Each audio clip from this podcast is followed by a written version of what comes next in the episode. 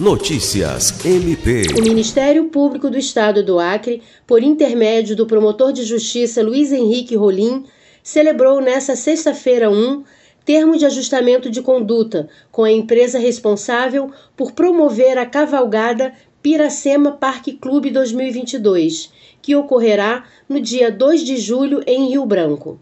Com a assinatura do termo, a empresa assume a responsabilidade de dar aos participantes do evento ampla publicidade quanto às condutas necessárias para que as atividades programadas transcorram de forma que assegurem a integridade dos animais.